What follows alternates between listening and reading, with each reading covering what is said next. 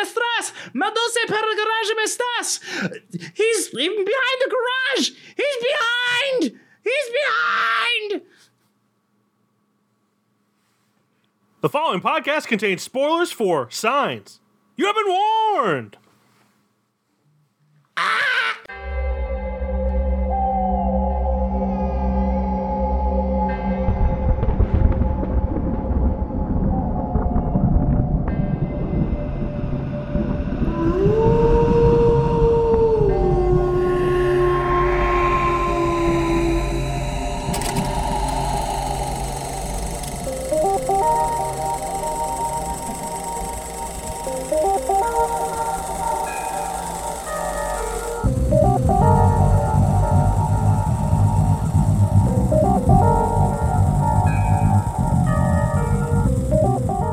What's up, everybody, and welcome back to another episode of KFR News Radio. This is yours, Glendron Button, along with your host, Miguel Magusto. You doing? Not bad. Sweating after all that. Speaking Yeah. Portuguese really makes you delicious, I guess. I don't know. Fucking Yep, makes you stew. yep. That's that's what we're Ah. sticking with. Oh yeah. How are you doing, buddy? I'm doing good. I'm doing good. We had a Oh. we had a different week. Uh, Yes. This week was only about 15 minutes for us. yeah, it was really you like to long ex- lasting. Yeah. Would you like to explain, Um, Glenn? I would love to explain. Uh, so I am going on vacation, and I'm going ba- basically in the middle of the week till the next middle of the week. And we re- usually record on Mondays. I won't be here this this coming Monday when we usually do the podcast. So I said, Mike, let's do a, a little double movie uh, podcast on one day, and Yes. we're we're working our asses off, guys. Yes, we are. Um, so uh, to get straight to the forwards, uh, we're just going to get right into the movie uh, because we didn't obviously watch anything in 15 minutes besides us panicking, uh, and that's mainly me because I, I ran out of memory on my 4K camera last Yeah. time we recorded, which was 15 minutes ago. so yeah, there's there's that. Yeah. yes. Um. So, without any further ado, I'm taking your part. This Yes. is my show now, Yeah, baby. that's fine. Go for it. Let's get into signs. Ooh. What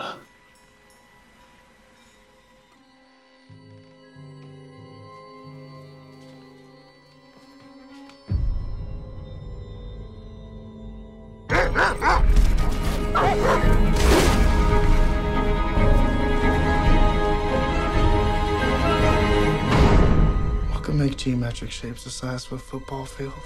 What kind of machine can bend a stalk of corn over without breaking it? Can't be by hand, it's too perfect.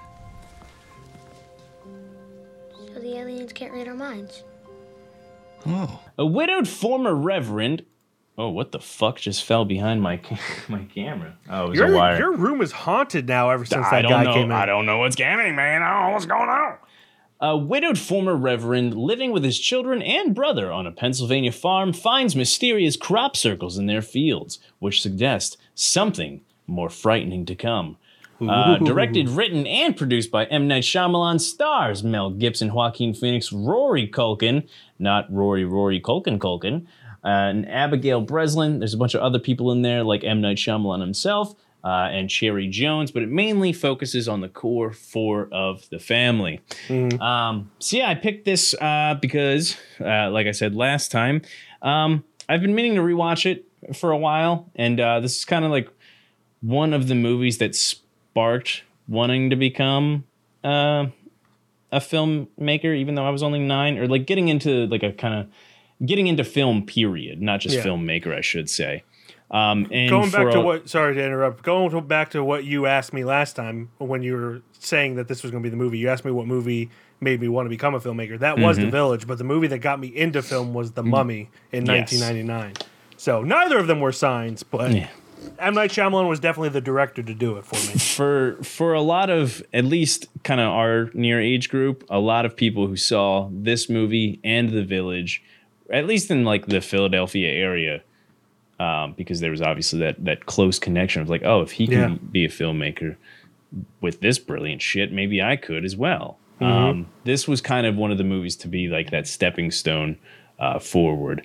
Um, so, A, I wanted to watch it just because it's been a while. B, it somewhat fits into the horror spookta- spooktober uh, Yeah. little little festivities. Especially if you were a nine year old watching this in 2002, you probably shit your fucking pants. I, I- I mean- definitely didn't. I, I I definitely like this movie kept me up the first time I, I watched it. Um, Yep. Like I saw in the middle of the day in the summer. It was like I think it was August is when it came out. Uh, saw it in the middle of the day with my dad. Uh, came home. It was on my mind like the entire time, the the rest of the day, and then like I was just laying in bed that night, being like, yeah, man. worried about the sky now." yeah, it's a it's a crazy thing. This movie did some wonders back in the day. Yeah, S- yeah. Still does, but we'll talk about that. I would say, arguably, this is possibly M Night's scariest. Mm-hmm. Just from the standpoint that ghosts aren't real, so the Sixth Sense isn't really that scary, and also Sixth Sense kind of has like a nice, wholesome tone to it, where he's learning to help the ghosts. Yeah. Whereas this is just like, hey, these aliens, which could be real, are gonna fuck your shit up. So, Yeah, amen. uh, so I would argue that this is probably his scariest film. Um, no, now saying that it's PG thirteen. It's about as scary as a PG thirteen movie can be. They're not very scary that uh, as an adult, uh, but this still holds up and has some creepy parts to it. Yeah. Uh, like it's it's a legitimately creepy film, uh, especially in the beginning when you're just seeing like slight glimpses of the aliens. Uh, like you see just the leg sticking out of the corn when Mel Mm-hmm. or uh, when Mel Gibson is there. You see it Or standing just on the roof. silhouette. Yeah, uh, which funnily enough, uh, th- th- this um, has uh, the whole religious aspect, which our last film, Last Yeah. Exorcism, does. And the guy who played the alien, uh, anytime I, they did mocap, uh, where is he? Um, God, where'd he go? Oh, Where no, did where- he go? Oh my goodness, where'd he go? Topcast. I, I saw it, but anyway, uh, he played Jason Voorhees, which we did two times ago Oh. in the in the 2009 remake. Oh, everything just comes full circle, It baby. really does. It does come full circle. Where is that precious man? I just saw one of the taglines for the movie. Derek movie. Mears was- is his name, by the way. Hey! Derek Mears. Yeah. I just saw the tagline for the movie is "It's not like they didn't warn us." That's pretty Yeah. funny. but yeah, uh, this was w- one of my obsessions uh, in 2002 when I was 12, going on 13. Uh, so yeah, I, I really liked it. Um, I, I love M Night style. I know a lot of people have problems with M Night. I understand all those problems. I personally think he's a very unique filmmaker. Yeah. Uh, I was listening to a podcast the uh, a couple months ago, and they said something that I thought was bold, but I also kind of agree with. Uh, they said that David or um, M Night Shyamalan is a more iconic filmmaker than people like David Fincher, even though David Fincher has more uh, like critically acclaimed films. In M Night Shyamalan, you remember specific shots through many of his films Yeah, uh, and like he has a lot of very iconic moments in his films. David Fincher has iconic films, but not with iconic moments. Uh, so, like visually speaking, M Night Shyamalan's a more creative director, is what the, that person was saying. I could um, almost agree with that. Yeah, I, I like like I think it's a bold claim. Yeah, I kind of agree with it, but I also think it is diminishing David Fincher to a point where it's not Yeah. very fair. But I you think- talk to anyone, they'll remember specific shots in Signs and The Village and The Sixth Sense more than they will other than like the shirtless scene with Brad Pitt in Fight Club. Uh, the, you know, there's Yeah. there's there's not I'm- many shots where you're just like it just transports you back to that film. I would say as far as shots go, yeah, maybe, but there's definitely moments where both directors have Absolutely. absolutely will stick with you no matter like, Absolutely. what. I think Mindhunter is more iconic than anything else David Fincher has made, and is fortunately canceled after two seasons. Uh, hashtag Oh God, don't get me fucking started three. on that. Mindhunter is the best thing David Fincher ever made, and I will not apologize for saying that. Uh, It was just a, a fantastic show. And that's a, that's a lot coming from me who doesn't really like TV shows. Mm-hmm. So take that as you will. Um, but yeah, I, I'm just so glad you picked this film. I sent you a video of the opening credits yep, uh, as it was playing. I'm sorry, I'm talking a lot, but I, I it's fine. really love this movie. That's what a podcast is about. because the second the opening credits started, I remembered how much I fucking love this soundtrack. James Newton Howard was my favorite composer. for about 10, 15 years. Might still be my favorite composer, but I don't listen to soundtracks as much as I used to. Yeah. c- You know, just for time time purposes. Uh, and the the thing I love about the music in this is that that little triplet that is the theme of the film is in legitimately like every single song in one way or another and is in either creepy or beautiful or sad. Yeah, it's like do do do do do do do do do do do do and Yeah. uh it's just it's it's just such a beautiful way to tie the whole film together and in a and, and in a way that I think makes James Newton Howard one of the most underappreciated film composers of all time. Uh, you know, people always talk about Hans uh, Hans Zimmer, uh, rightfully so. He's great. Um, a lot of people talk about Thomas Newman, which I love Thomas Newman, but a lot of his stuff sounds the same uh, to the point where like I can tell you if something's Tom Newman without without uh, letting or without even checking. Yeah. Um, Ludwig Göransson's obviously great. There's a lot of great composers, but like very few people ever mention James Newton Howard, and I think that's just because he doesn't have a shtick. Like all of his films sound, uh, his film scores sound different, in my opinion. Uh, and uh, but he he gives so much attention to each film that it just you know it just blends in and I, I it's a shame that because he doesn't have a shtick that makes you go that's James Newton Howard people don't notice him as much as they do Hans Zimmer or Thomas Newman or uh, uh, Michael Giacchino you know people like that uh, other great composers but I love James Newton Howard anyway Mm-hmm. So I was let- trying to I was No, trying to fine. look up what his other repertoire has been. he did a lot of the early M Night Shyamalan stuff King Kong. He was King in Kong, uh, uh, he was did in The a Village. musical department for Dark Knight. He was The Village was my favorite for score for a long time. Uh, I believe he did Unbreakable and Sixth Sense as well. Uh, I believe he did everything up until Lady in the Water for James Newton Ho- or for uh, M Night Shyamalan. I believe. I believe that that was his last film with him. Yeah, he's had a career. Holy shit! It's, it's Oh, no, crazy he to did- think. It, He did. Well, uh, he, they used the the theme from from Unbreakable and Split. I was going to say he Ah. did Split, but he, they only used his theme. it's crazy Um, that I, I've never. I mean, I've heard this guy. Obviously, it's so many Yeah. fucking movies. Jesus, but I never. I've never like actually. You don't hear his name Yeah. at all nearly Well- as much as everyone else else's. I know this is a podcast about signs, but he did Batman Begins with Hans Zimmer. They both worked on it together. Yeah. and then after uh, um, after Inception, I believe it was, or maybe Mm-hmm. it was The Prestige, whichever of those came first. Um, I feel like Prestige. okay, yeah. So he also worked on The Dark Knight as well, uh, uh, Yeah, with he, Hans Zimmer. he was he was like a he also played like piano. Yeah, for, uh, so so he worked on The Dark Knight, and and then uh, Christopher Nolan and Hans Zimmer did Inception together. And then Mm. when they asked him to come back for Dark Knight Rises, he was just like, "Hey, you guys got this. You guys did great with Inception." so he's even like humble, where he's like stepping away from work, where he's just like, "I'm just getting in the way here." yeah, Um, so I, I think he's he's so underappreciated. I think he he deserves more praise, um, and really, really uh, is one of my favorites. And like j- just thinking about it, I, th- I think he might still be my favorite. I just don't know for sure. yeah. So there's a lot of works that I'd really want to re-listen um, Yeah. to, especially Michael King Clayton's Kong a great soundtrack. Mm-hmm. Uh, okay, so he did The Happening as well. So maybe The Happening was his last. Um, no, he did The Last Airbender as well. Uh, don't blame the mo- him on the uh, the movie on him. He just did the music. uh, yeah, so maybe The Last Airbender was his last film with um, M Night Shyamalan, which Yeah, I feel like, like, M. Night. He's like, yeah, I'm just gonna back away now.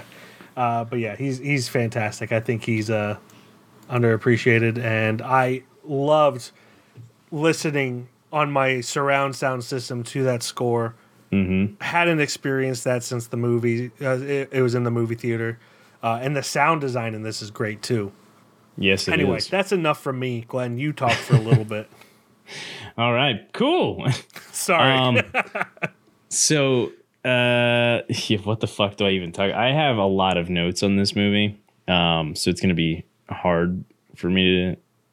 This actually, believe it or not, as a 30 year old man, I got jump scared. really? Which parts? Uh, right in the beginning, uh, the dog barking at the kids. Oh yeah.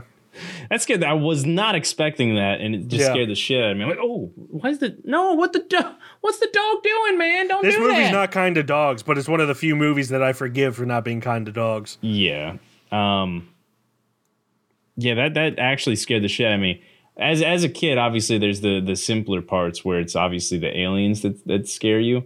Um whether or not it's the, the silhouette that happens or you know the the grabbing of the hand under the pantry or the uh the you know the final uh or not the final the the second to final where it's the reveal on the news or the actual final where it actually picks up Rory and sprays some Febreze in his face.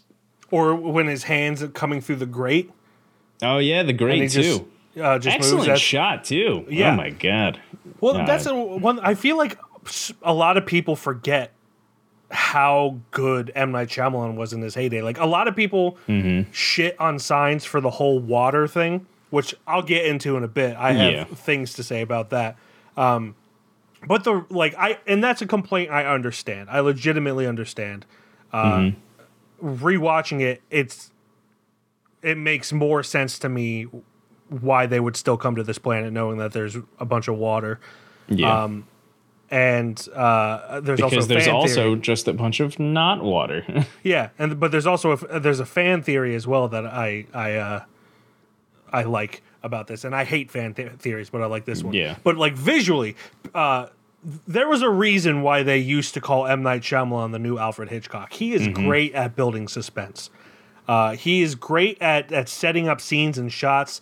Uh, his blocking is very theatrical uh, and and cinematic, where like it doesn't make sense if it were real life, but it adds to the tension Yeah. within a film. Um, and, uh, his use of framing, like he uses doorways and uh, like open doors and windows and stuff to frame his characters in this film yeah. and it just it's just cinematically uh the cin- like the cinematography is just fantastic in this film one Um, of my one of my favorite uh, framing choices is when like right in the beginning when Mel Gibson's brushing his teeth. You don't even see him, but it's Yeah. it's it's framed from the hallway looking into the bathroom, and the door the bathroom looks empty, and then Abigail Breslin just screams. And then it's still the same. It's still that same shot during it, and he's just brushing his teeth off to the side, and then just goes pops into frame where the door is, and just goes, "Huh?" I Yeah. thought like he's got so many really good shots like that. yeah There- um, and there's another one where like the the his his wife's old sewing room the Yep. door is like cracked open and you can just see him through the crack Yep. uh, of and the then it- door and then it shows like the dress she was working on, like sewing together because they Yeah. Mm-hmm. had like just talked about her. Um, so that that was another. He, there's so many good shots yeah um, in this movie. It's like this, this movie has a, a bunch of shit going for it that, that makes it like a, a top tier movie, but it's not. Yeah. I feel like it's not nearly talked about as much as it should be in comparison well, to. I, I I think that a, a lot of people shit on it to to a fault yeah, because of the the twist. People focus too much on the twists in his movies and not enough on the rest of the film. yeah, But then they go around and don't focus enough on the twist of uh, um, "Now You See Me," Mm-hmm. where like a lot of people like that movie when that twist is fucking stupid. uh, and and like I I bring that up I all the time. I want to do a tally of that, just how many times you do it. But I'm not scrubbing through it. a s- I hate 200 plus episodes. Uh, yeah, it's it's uh, well, it's it's just the thing that comes to mind is that like I Yeah. remember people coming out of that movie and they're just like, oh, it's so great. I didn't see the ending coming because it's not possible. anyway, we're talking about signs. Yeah. Um, but yeah, like it. So let's just get into it because I'm going to keep bringing it up if we don't get into it. Yep. Yes, the aliens uh, are allergic to water. Their skin starts dissolving. Uh, so first of all, rewatching it this time, something that I was too stupid to realize it the last time I watched it, which was like 15. Uh, Rory Culkin uh, tells Mel Gibson that he thinks after he realizes that they're hostile, um, and also uh, you know after the they try to break in and everything, that they weren't there for for the planet. They were there to harvest humans Yeah. humans go to places that are so deadly to humans to harvest other things. Guys It's not li- something that's out of the question for for species. Like it's it's like risk versus reward.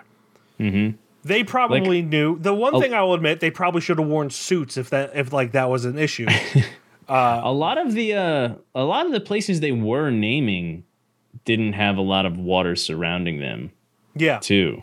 yeah. And like Pennsylvania doesn't have that much water. Like we have some rivers and creeks, but nothing like yeah, nothing massive Nothing- unless you're in the, crazy. the the northwest part where where uh, Lake Erie is. Mm-hmm. Um, we got the Delaware River, the Schuylkill River, the Susquehanna River, and then a bunch of creeks. That's what we got. Yeah. Um, and uh, those are pretty far away from things, and they're specifically going to places to harvest humans, not anything else. Um, so I I think that it's an unfair thing to talk about just from the standpoint that they're not going to stay at the planet; they're just harvesting things. Yeah, uh, people go go into mines for shit that and and and you know they used to carry birds with them to let them know if it was d- too dangerous to go in like it's not out of the question that a species would go to a dangerous place to harvest something Yeah. that they need because humans do it all the time uh, and then i there's one fan theory that i really like is that maybe like fresh water and stuff uh, isn't too bad for them. Like, you know, yes, they're still allergic to it, but it's, it's a slight allergy or whatever. It's not too big of a deal. Uh, but I saw this, I forget who it was, but I saw this fan theory that was like, hey, uh, we, when we process our water, we put like fluoride and shit into yeah. it. Uh, that's not to mention the polluted aspect of water for like uh, natural waters, like the f- fucking Delaware. That's not fresh water. That's all gross. Uh, how many dead bodies are in the the Schuylkill River, uh, especially near Philly, and and you know how many chemicals are being pumped out of that. Um, so it's not necessarily that they're allergic to fresh water. Uh, or you know they're they're being killed by fresh water. They're being killed by the water that we as humans are fine with. Yeah. We're we're fine with the fluoride. You know, some people think it controls your minds. That's stupid. It's just helps your teeth. well, it uh, also helps this theory that uh, uh, Abigail Breslin was complaining about the water It's the contaminated. whole fucking it's, time. It's got dust. It's got it- It's got all this thing. It's got Yeah. like maybe they're not allergic to 100% pure water. yeah. Maybe it's everything else that's fucking in it. Like there's Mm. and fucking in it. You know, the asexually fucking. Amen. um, you know where where like the you know the water thing. It is like Yeah, uh, I get it. it. I just think it's it's it it diminishes a, a fantastic movie for Yeah. something that's yeah, admittedly not the greatest twist ending, but it I doesn't ruin the rest of the movie. Well, I think I think with it, like yes, the water thing is like a little, you know, okay, that's like a goofy plot point. Yeah. But I think like with a lot of things in this movie, and it's like it's it, damn near perfect to me. Yeah. It almost everything comes full circle. Yes, Yeah, like a crop circle. Glenn, shut up. Shut up. no, everything at some point kind of comes full circle. Uh, you could probably argue with me about it. Like this is coming from like a semi good fucking uh, critique guy. Um, but I think I think this movie damn near to me. I ca- I can't pl- point out too many flaws. Even like the water thing, it's not that big of a flaw to me because as it's written, I think it makes a huge point like you other was like, yeah. was it delivered a little weird? Sure, but Mm-hmm. I think I think the whole point is like it wasn't about the fucking water, yeah. but I don't know. Yeah. And it, like you said, though, that all the other places they mentioned were like these super dry places, like Yeah. the desert, and yeah, Brazil's not that dry. Um, uh, but there there are parts. Brazil's huge too. I, I wouldn't be surprised if there are parts of Brazil Yeah. where the nearest body of water is super far away. And uh, humidity, yes, there's water and humidity, but it's not 100% water. Yeah, Uh, it's water vapor as along with oxygen. If it was just water vapor, we would all die in the Amazon. uh, so so a- again, I understand it. It's it's a weird execution, but to completely ignore the rest of this fantastic film Yeah. because of a little nitpick that really only takes maybe five minutes. Mm-hmm. Um, when people forgive other things in movies a little too easily. that that are worse than this, in my opinion yeah, it's I don't know. I I think this started the M Night hate train and I think it just became like a Nickelback thing where people it, it became a cultural thing to hate on M Night Shyamalan, Yeah. and and people thought it was funny, so they continued to pile on. Uh, pretty much any person that I know that I've that has hated the village and I've had a discussion with came away from this discussion, and, and I also signs. I've, I haven't had as many uh, discussions about signs, but like anytime I describe my viewpoint of the village and signs, uh, they come away not hating it anymore. Maybe not necessarily liking it, but they don't hate it anymore. Yeah. And I'm like, yeah, you just need the certain perspective to like these movies. Now, is that still a flaw? Yes, I'll fully mm-hmm. admit that that's a flaw, but that's no reason to say that he's a horrible director. yeah. And I think he's a fantastic director, especially visually. We've discussed this already. Visually, he's fantastic. Yeah. I mean, I, this movie, I mean, proves that. Yeah. Like, yeah, he's got a bunch of his other films too, but I feel like for like an everybody audience, I think I think this one is one of his best to prove to that he is one of the best. yeah. My Like, favorite uh, of his is Unbreakable. I think that's another underappreciated one. Uh, we were we were kind of talk like kind of briefly, not about uh, not specifically um, M Night, but like kind of. I wanna I wanna rewatch a lot of like directors' uh, filmography and kind of put them into perspective where I Yeah. think they belong on uh, the best. This this one's up there for M Night. Um, and one of the one of the things I also want to get into, I talked about full circle stuff, is the, they use like kind of one liners at like different points in the movie where they'll like use t- towards the end. Like for instance, like a like it was meant to be was uh something M Night his character said in the beginning or not kind of in the middle.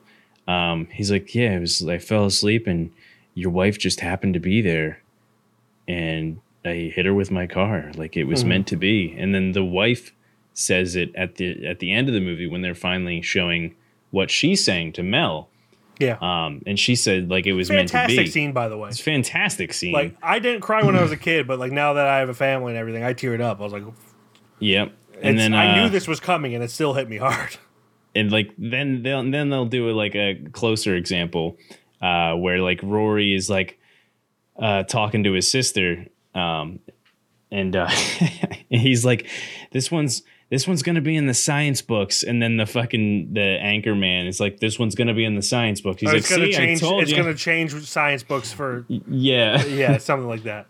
it's got so, so many kind of great lines that reoccur Yeah, Um, and an another one of this one's more of like a funny line than it is like a reoccurring one. But when they're kind of doing the investigation with the uh, the the the invest or the um, the officer, and like it's uh, Joaquin and Mel at the table, and then she's like trying to get any information out of these two. it was very dark. it was it was dark. Well, was he short? Was he tall? Well, he was not short. Yeah, Oh, well, can you give me this description? Well, it was very dark. yeah. that that was great. There are Scandinavian Olympians that uh, that can Yeah. jump ten feet high. Okay, Scandinavian Olympians aside. Yep. I shouldn't have said that about the Scandinavian Olympians. yeah, it was, it was, it was he, he he does humor really well in these Mm-hmm. films that are otherwise pretty serious because they're never like jokes. They're just like s- realistic scenes, Yeah. heightened realism where it's not one hundred percent realistic, but like you could see uh, it happening. The only the only actual flaw I could kind of come up with this, and he does this with a lot of his movies, is uh, there's no better way to describe it. Is that a lot of his characters mansplain? Yeah, he, there's a, there's exposition and yeah, they're very exposition heavy. Like anybody, like fucking children, will be mansplaining shit on a topic like that. That will make sense later or now, whenever they're talking Yeah. about it. Um, but like that's like kind of the only flaw I have with his movies. Is like everybody's like exposition filled, no matter the Yeah. age or what they are. Um, but that that doesn't really hold back in this movie because Yeah. the whole family's just silly, goofy, and they all just know a bunch of stuff. Yeah. Uh, Abigail charac- Breslin's adorable. I never realized how much shit she was in when she was that young. Yeah, yeah. Um, her and her brother were, were child older. actors. It's it's crazy. The funny thing is, watching this, I was like, Okay, so this came out in 2002, probably filmed 2001, 2000 at the earliest. Yeah. Uh, she was six in 2002. So in this, she's either four or five. She can't be taller than my two two and a half year old son no. Because my two and a half year old son is like three feet tall already. He's he's Uh, a tall lad. yeah, height runs in my family, uh, and she's she can't be taller than three feet because she's five one now. She's she's pretty short, maybe five four. I forget Yeah. what I what I saw, but lower end of the five foot. Uh, and she's like so short in this that like when I found out she was four or five, I was like, she does not look four or five. Oh, this was her. This was like her first movie. Yeah, yeah, and she's great in it. She's great. I mean, like, He's so good at finding kid actors. yeah, he is. I mean, Rory Culkin's great in it too. Uh, I I think he he was fantastic, uh, especially because he had more emotional depth. Uh, yeah. because she was pretty much just scared or happy or whatever. But she she did that great, and then he had like an understanding of things going on. Yeah. Like when he saw M Night for the first time, was like, "Is that him?" Uh, And you you understood the the weight of what he was saying there. Um, so I thought Rory did a really great job. This obviously we love M Night because he's a southeastern Pennsylvania filmmaker. Most of his movies are boy. filmed. My boy. Most of his movies are filmed in this area. I do not think any other of his films encapu- encapsulates southeastern Pennsylvanian better than this film does. When I was twelve or thirteen, I thought that Cherry Jones, who plays the the deputy, Yeah. I thought she was from this area. That's how good she is at being like a southeastern Pennsylvanian deputy. Yeah. That it just felt like her. The the owners of the bookstore felt very southeastern Pennsylvanian. Uh, the pharmacy uh, played by Merritt Wever, who who's gone on to be in a lot of things. Uh, She felt very th- uh, southeastern Pennsylvanian. Uh, Michael Showalter, who is a comedic actor and director, he did like Wet Hot American Summer and everything. Uh, he feels very southeastern Pennsylvanian, um, and it just like it feels it- it's like his one film that actually like feels like it. The other ones kind of feel like amalgamations of it. Yeah. Um, and then this just like I I was like transported to the more rural areas. Uh, like like it kind of felt like in in a way a little bit like Honeybrook, even though it was Bucks County, but like yeah. you know that kind of It's area. a little more, a little more northern, a little bit, but yeah, yeah. northern, a little a little more. Uh, I mean this with utmost respect, redneck. Uh, a little Pen- Pennsyltucky. Pennsyltucky. Yeah, uh, I wouldn't even go that far because that that's like that's like meth head territory. Yeah. um, speaking of Cherry Jones, real quick, I Yeah. So uh, scary movie had a, a good. I forget which scary movie. It was probably three. Oh, the hat. yeah, the I know what you're talking There about. was there was one scene in this movie where she was wearing a hat, and It was it was the they the- they the ran with scene. that joke hard. Yeah, yeah, they really did. Because like it didn't even look too big for her head or anything. They just every time in scary movie they showed her every like every scene or every shot it was a bigger hat every time. Yeah. This one she literally was in one shot and it was it was I don't know I just thought that was funny. I'm like I'm waiting for the where is that hat getting bigger or what's happening here? Mm-hmm. Um. Anyway, that was just a quick remark. this I, I think this has some of his best um, moments too uh, as far as like suspense and horror goes uh, obviously the scene when the the aliens are trying to break in that's a pretty suspenseful scene. Uh, my favorite scene with uh, of in this is when Mel Gibson goes into the cornfield at night and he's still trying to convince himself that it's humans uh, and he's in the crop circle and it says like you're not going to get famous from this. And then while walking back kind of starts to panic and drops his flashlight when he hears a noise. Uh, that whole sequence is fantastic. It's it's fantastic uh, how it's made. Um, and i just love the shots in it. And then when he comes back into the house uh, and like it's like a renaissance painting where every like the two kids are doing the dishes. Uh, uncle Ma- uncle merrill is on the couch and he just comes in to the shot. Just the framing of that shot is so great. And it's just five stars all Five around stars. For, for that for that. Um but yeah it's it's uh it's i I just i i, I like it so much It's such a good movie. The cast is is so well done. Mm-hmm. Um, obviously, this is pre Mel Gibson being a complete ass. Um, he's Yeah. he's fantastic. I love his character and just how how much of a passive parent he is. and just lets his kids like be themselves. That's how it should be. Like Yeah, unless they're 100. doing something that harms someone else. Yeah, or like or put themselves in really, really great harm. like he doesn't Um, kind of he doesn't overcorrect them. I mean, they're smart kids; they don't need overcorrected or anything. Yeah. And he's just like, "Dad, I'm gonna do this thing." He's like, "Okay, have fun." Yeah, and he, he never makes fun of them for like like when when they're sitting Mm-hmm. in in the room reading the book with the tinfoil hats. yeah, Like the most he'll get, he never says like you shouldn't be like. I mean, he does like in a parental way. He's like that's enough of this, but he's never Yeah. just like you shouldn't read this. You shouldn't be interested in this. Or like, Uh, uh, and the most he'll say is like Doctor Bimbu. Bim, yeah. That I was gonna say. He I'm just says asking his name. Bimbo. I'm just asking his name. yep. Yeah, no, Um, he was great. I thought Abigail was great, especially being that age, her first movie. I thought she was fantastic in this.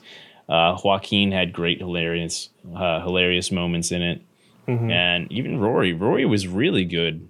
Played Yeah. a, a nice asthmatic character very well, and just a really smart kid. M Night finds. I mean, this is uh, Macaulay Culkin's brother, but he finds child actors so well. It's kind of crazy. he really does.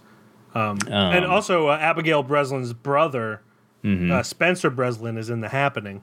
yeah. uh, which I I like that movie for what it is. I think it's more of a comedy than a horror, but it was advertised as a horror, which is why I, I understand why people hated it. But There's if a you lot watch of it as a, if you watch it as a like it. comedy, it's hilarious. Um, so I, I I like I get it though. It's not like science where I'm going to defend it. Like I Yeah. understand the hate that the happening gets.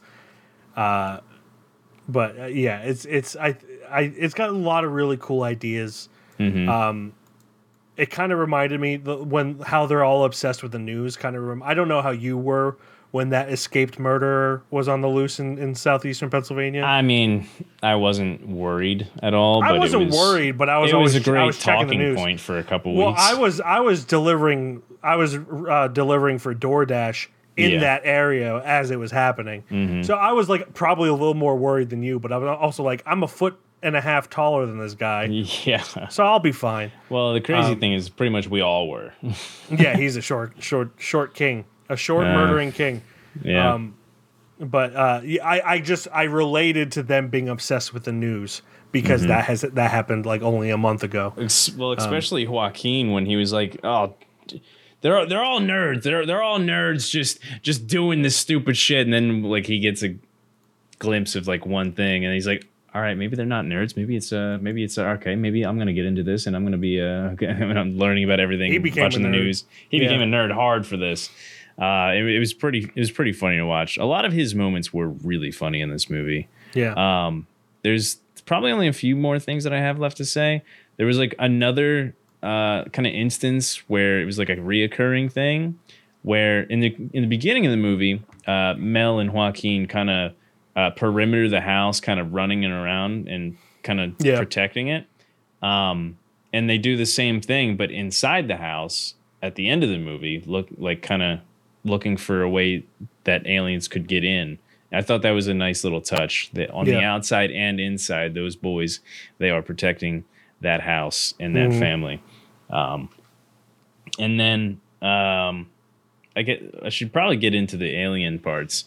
I remember exactly where I watched this movie in 2000, definitely too. Uh, my aunt was is a big fan of the M Night movies. Um, so she she made us. I'm pretty sure she made us watch a couple, or whenever it was a couple times. Whenever we went over there, she was most likely watching an M Night movie. Like she really likes Lady in the Water, um, even though that's a controversial opinion. To I like that one too. But I th- again, that's another one where I get it. I get the hate it gets. Um, but I remember going to my aunt's and she made us watch Signs, and uh, obviously the the any parts with the aliens scared the shit out of me at at a crisp nine years old. Um, especially the one where they're they're like it's behind, it's Oh, yeah. behind, and then the Sas the Sasquatch shot. Um, it scared the living hell out of me when I was younger. Mm-hmm. Um, it's just just a fantastic movie. There's something like this that could be just a PG thirteen, yet really hold put you in a chokehold on the, the the spectrum of scared. Uh, it's really really just iconic on its own. Um, and then I what I really like and we could probably talk about this a little bit because you've talked about this a few times on a lot of podcasts, especially the last one, is that it it didn't it didn't overwhelm you with any religious aspects. Mm-hmm. Like it was there, it was prominent, and the cast around was like, "Hey, Father, help me with prayers, help me with." Uh, help me find my faith again. He's like, I don't even have any faith myself right now, so Yeah. I can't I can't help you with that. Stop calling me father, damn it. I can attest to being the son of a pastor. A lot of people ask my dad for help for stuff Yeah. like that. So that it, it's a very realistic thing. Um, I really, I really like that it didn't overstep itself. I really liked that it did have the religious stuff, and that eventually he did kind of find his faith again, and that it took you know an, an alien invasion to get there. But I really like the way M Night handled it. Yeah. Um, because it he found he found it on his own, but it wasn't the main. It was a little bit of the main focus, but it wasn't Yeah. the main focus of the movie. Was him finding his faith again. It, it was like a side plot, really. it was him finding it within to get there, while doing actual shit going on. yeah. Well, that that brings. I mean, this is not anything that we're not like the first ones to notice. This obviously, Yeah. the title signs has double meaning. Uh, obviously, it means the the the um in the field the the field. Why am I the crop circles? Crops. uh, like those signs, and then like the the signs. The, that's a running theme throughout. Is like looking for signs of aliens or looking for signs of God. Uh, do, are, do you see signs and then think it's a miracle, or see signs and think it's just a coincidence? Mm-hmm. Um, so that's like the whole the whole point of the film, which I I think is great. It's done very subtly, um, uh, to a point where you know if you're not looking for it, you you might not pick it up. Because, Yeah. uh, but I was also like twelve or thirteen when I watched this for the first time, so I didn't really probably wasn't looking for that. Uh, but yeah, I agree. I, I love that. I the the scene when they're in the basement and uh, uh, Morgan is having his asthmatic atta- a- asthmatic attack yeah. uh, and uh, Mel Gibson is just praying to God and says like I hate you. That song, that scene Yeah. is so powerful. Like just the hate in his voice and his eyes when he says that. He's such a good angry actor when he, He gets is. into he it. is. I mean, because he's he's an angry person in general. Yeah. Um, and, and I, I, if if you can't stand watching Mel Gibson anymore, I understand that. I personally, Mm. uh, within reason, can separate the art from artist. Yeah. Uh, obviously, there's there's points where uh, it's easier when I don't like the person, like Woody Allen. Sometimes uh, I don't but- like a Hitler painting. Sue me. yeah, uh, yeah. Um, sorry, I was not expecting that at all. Uh, but yeah, I understand that people can't separate the art from artist. Uh, uh, I I can. Uh, I respect people who don't want to see anything with Mel Gibson in it because Yeah. of that. Um, I do find s- s- some of the stuff that he made after all that stuff came out yeah. harder to tolerate. Uh, but like I still can go see it and that just be like on the back burner uh, while I'm watching it because ultimately filmmaking employs thousands of people. It's not just one person. Yes, he's financially profiting from from these things, but uh, so are other people who did not do or say the things that he did. Um, Amen. Uh, but yeah, when he's just like that that scene when he's just like I hate you is just so powerful. And I I personally I have a very weird relationship with religious tones in films. I feel like a lot of it is forced or fake. Uh and um you know just to appease audiences. But this feels natural. This feels like Yeah. something this feels like a real struggle that someone would have uh, to the point where like i kind of realized subconsciously that my latest script that i wrote uh, i didn't take things from this but i took a lot of like emotions from it and and and things because it's it's about someone who lost their faith as well. Uh, and it- it's just it sticks with you like it's so so on a like subterranean level that like it doesn't beat you over the head with it, which I really like. Um, and the scene where he says goodbye to his wife is beautiful, uh, and and one of the one of the best scenes. I like that they split that scene up too, and it wasn't just like, Yeah. oh, here's yeah. a flashback of, of five minutes yeah, of this. They showed him getting out of the car, Mm-hmm. and and then Cherry Joe Jones greeting him. Then they cut away from it. Then they come back. She explains to him what's happening. Then they cut away, and then they come back, and then they show Mm-hmm. the goodbye. Beautifully done. Fantastic editing in this as well. yes. But yeah, I, I love this film. I think it's great. I think people need to get over the water thing. It's a Yeah. really it's really a dumb thing to get over, especially when you rewatch it and realize they weren't trying to live on Earth. It's really Uh, like someone wearing a really, really great outfit and they've got some ugly socks on. Yes. 100%. That's a great analogy, honestly. Yeah. Like those socks are going to be covered by the, the, the legs of the pants for the majority of the badass time. shoes, dog. Damn. Yeah. Ew, what the hell are you What are wearing those those? socks? oh my god, what are those? Uh, but speaking of looks, the last thing I really have to say is, however much you think about Mel Gibson doing whatever it is, he could pull off that fucking pastor outfit hard as shit. Yeah. God And, damn, the, and the he flannel. The flannel, too. Yeah, Yeah. handsome fella. Give him that. Yeah. That's about it. Uh, the last thing I will say is uh, Joaquin Phoenix, when making this, is younger than both of us now. Oh, don't Uh, do that to me. And M. Night Shyamalan was younger when he made this than I am now. Uh. And that made me have an existential crisis. Well, that's great. Thanks a lot. Also, also one of M. Night Shyamalan's best performances. Like it's not mind blowing, yeah. but like he does pretty good Mm-hmm. in this. Like he he I I feel like it's probably his most important role, for lack of a better word. I think Uh, a lot of it has to do with the fact that he normally he's like looking at characters. This one he couldn't look. He just like was looking Yes. down. So yes, it's a he lot was of like he was filled with shame. Yeah. Yeah. Uh, but uh, yeah, uh, one thing that he he went he grew up in like Catholic school, which is why he he always has like religious tones in this film. Mm-hmm. Uh, and I feel like be, even though he's I believe he's Hindu, uh, he's definitely not Catholic. I know that much.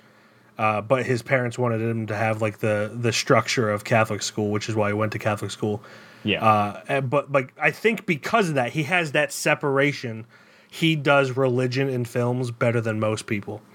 Um, and I thought it was a great element to this. You know, mm-hmm. great, great film overall. And uh, I think we're both going to say it doesn't go on the shelf. what a piece of shit movie. man. Yeah. Yuck. Uh, you got anything else to say? no, I nothing. So that does it for our review for signs. That brings us to the judgment. As always, it needs to be unanimous decision whether or not it goes to the KFR shelf with the likes of Apostle and Handmaiden. That brings us to that thing. It's ju- Glen, Jesus Yeah. Christ, it's your your pick, so you get to go first. It is my little picky wiki. Does it go on the uh, shelf? without further ado, that bitch goes on that shelf, man. Right with all my glasses of water, too. Yeah, uh, because from here on out, I make sure I always have one cup filled with water. Not because I'm absolutely dehydrated when I go to bed, no, but because I'm afraid of aliens coming in and probing Yeah. my ass. Thanks, signs. Thanks a Yes. lot. yeah, Uh, yes, this absolutely goes on the shelf. Yeah. Uh, I would 100% agree. Uh, I didn't cry when I first saw this because I was but a teenager or Wee soon to be babe. teenager. Coming off not even a year after 9 11 happened, so you know. Yeah. things things happened. Um, I think actually 9/11 happened during the production of this, if if I'm not mistaken. Here's a little thing. Hey, I was nine when I watched this. You might have been 11. The connections, it all comes full circle. No, I was 12. I was I was 11 Thank when God 9/11 we skipped happened. that one. Yeah, I was I was 11 when 9/11 happened. I was actually 11 days from being 12 when 9/11 happened. oh my God. Um, so yeah, you can look for my information using that information. uh, but yeah, I think it absolutely goes on the shelf. It's a great film. Uh, people hate on it way more than it deserves because like visually it's fantastic. yeah. The writing is great, uh, and it's legitimately creepy. It is legitimately So creepy. yeah. So signs makes it on the KFR shelf with the likes of Apostle and The Last Exorcism. Whoa! Wow, That wow, wow, us- wow, wow. That brings us to our final assignment for the 2023 Spooktacular Spooktober. I can't believe we're here already. It came and went so fast, Glen. Just like me. Oh, uh, but yeah, that uh, this is uh, streaming roulette week. Oh, sorry, sorry. I made this pun when I posted the Friday the Thirteenth, the last chapter, and I have to make it again. It's streaming boulette week. Oh, Woo! you're allowed to be a dad. So for streaming boulette, we spin a very real wheel that is normally the size of Rhode Island, but now it's just the size of Providence, Rhode Island, because we, we we filtered out only the horror movies. We spin it three times, and we pick the one that picks our interest the most. It has to be at least a year old, though. I I need to come up with a smoother way of saying all that. One day. Uh, one day, you know, it's only been two years or three years. I don't know how long we've been streaming boulette, but it's been a while. Just Uh, a few. but yeah, so here comes spin number one Martyrs from 2008. And that is going to be on uh, Damn, a lot of shit. Tubi, Pluto, Plex, and Voodoo. All the free stuff. A young woman's quest for revenge against the people who kidnapped and tormented her as a child leads her and a friend, who is also a victim of child abuse, on a terrifying journey into a living hell of depravity. Didn't stutter once! Uh, written and directed by Pascal Laugier, uh, starring Mariana Aloui, uh, M- Milena ya- uh, Jamponoi, uh, French Canadian film, by the way. I think. yeah, Catherine Begin, uh, Robert Tupin, uh, Tupon, uh, Xavier Dolan's in it. I recognize that name. Juliet Goslin, uh, sorry, Juliet Baby Goose. Um, and yeah, so that is going to be on Tubi. All the free ones, pretty much. 7.0 out of 10 on IMDb, and I don't see a Metacritic score. So yeah, hour 39 minutes, 2008 Martyrs. That is our first option. Here comes spin number two. Trick or treat. Oh god, I've heard I of think, this before. Did I watch this? I feel like it's an anthology film, if I'm not mis- mistaken. Uh, from 2007. This is gonna be on HBO Max and uh, Amazon if you have the Max Prime subscription. I think I Um, recognize that that little character on the poster. I just saw something from it. Five interwoven stories that occur on Halloween. An everyday high school principal has a secret life as a serial killer. A college virgin might have just met the guy for her. A group of teenagers pull a mean prank. A woman who loathes the night has to contend with her holiday obsessed husband. And a mean old man meets his match with a demonic supernatural trick or treater. That's five plots. Didn't stutter once. Uh, sorry, I get really excited when I don't stutter. Written and directed by Michael Dougherty, uh, starring Anna Paquin, Brian Cox, Dylan Baker, uh, Rochelle Adis, uh, Quinn Lord, Lauren Lee Smith. Uh, let me see if there's anyone else that I recognize on here. Uh, I thought that person was Weird Al. It is not. Leslie Bibb, who is Sam Rockwell's partner. Uh, Patrick Gilmore, bunch of people. So that is going to be on HBO. Trick or Treat, 6.7 out of 10 on IMDb. Again, do not see a Metacritic score. Uh, and hour 22 on the runtime. Here comes spin number three. Ooh, The Fly, but not the one. Uh, Not the one with uh, Jeff Goldblum. This is the original 1958 one. with Vincent Price. Yeah. Uh, this is going to be on HBO Max or Hulu. Uh, a scientist has a horrific accident when he tries to use his newly invented teleportation device. Directed by Kurt Neumann, written by James Clavell or Clavel, uh, George and George Langelaan. Uh, it is starring David Hedison, Patricia Owens, Vincent Price, Herbert Marshall, Kathleen Freeman, Betty Lou Garrison, and others. Uh, 7.1 out of 10 on IMDb, 62 Metacritic score, hour 34 minutes. So, regardless of what we pick, we're going to have a short one to watch. Yeah, I was actually just sitting here thinking none of these sound that bad. Yeah, I, I think they're all pretty solid choices here. Um, and they all have Um, a pretty good rating too. Like it's really tight as far as ratings go. The one, the the the me in me, the me in me The me and me. wants to go for the old one with the with the fly, but I am fine with any of these if you would prefer another one. Uh, da, da, da. I think the one I'm least leaning towards is trick and or trick or treat. Um, Okay. But it doesn't sound bad. I want to I want to preface that a little bit. Yeah, I, I just kind of want to do like a, a full plot, not an anthology. Yeah.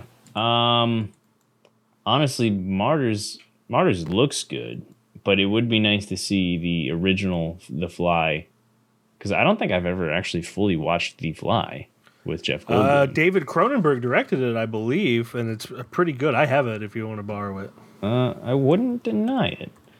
Um, damn. Yeah, David Cronenberg directed that one. I don't know to be honest. Which one are you leaning towards the most? Well, at least give me a give me a twofer. The Fly, did you say? Uh, for me, it's The Fly, Martyrs, then Trick or Treat. Uh, I would probably say the same, honestly. Okay. And would you say that if I didn't say it already? No, like uh, well, it was. It's kind of like a super tie between Martyrs, Martyrs and and The Fly, Fly. but I I'm okay with either. So I would I would probably let's do the Fly actually. Okay. All right. So, The Fly is our assignment for next week, and we're gonna we're gonna watch it. We're gonna That's that's how this works. we're gonna we're gonna review this man Yes. eating shit or something. I don't know how the Fly works. Have you have you not seen The Fly? I just did say that two minutes ago. Not. I I thought you said you haven't seen the whole thing. Pretty much. So That's- essentially, this man makes a teleportation machine, and then when he teleports himself, a fly is also in the teleportation machine, so he Mm. becomes part fly. nice. So that's what happens. Uh, and the David Cronenberg one gets really gross. Something tells me this won't be as gross, Yeah. uh, and not in a bad way. Like I like the David Cronenberg one, Mm-hmm. but yes.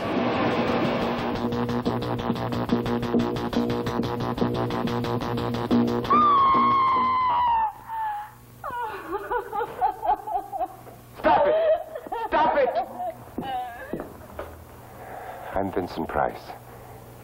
What unearthly horror did that girl gaze upon? What manner of incredible thing walked beneath that hood? It would be unfair at this time to show you any more of what went on in that laboratory where a man actually dared to play God. So fantastic, words can't begin to describe it. You must see it with your own eyes to believe it when the fly comes your way. So, The Fly is our assignment for next week. Thank you, everyone, for listening and watching. As always, you can check out our website at www.keystonefilmreview.com.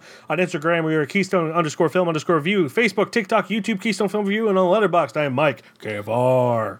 And I'm Glen KFR. And that will do it until next week when one of us grows wings and the other one grows 50 million eyes and, and has a little tongue. And then to eat, we, we, we vomit on the food so it dissolves it and then we slurp it up because that's how flies eat. It's really disgusting. Flies are disgusting creatures and should be eradicated from this earth. I don't care what they do for the rest of the earth. We should get rid of flies. We should get rid of all bugs except for bees. Bees are cool, but all bugs serve no purpose. Oh, you know what? Gerald's. We got to keep Gerald's praying mantises. You got to keep the Geralds. Um, Those are my yeah. boys. Gerald's, praying mantises, uh, and fly and bees. They're the only ones that matter. Everyone, everyone else, Yeah. get, Get out of here. Get, out of here. I know some of you eat poop, but so does my dog. looking so at, get out of you, here. dung beetle. Ugh. Yucky. Goodbye, everybody. Bye bye.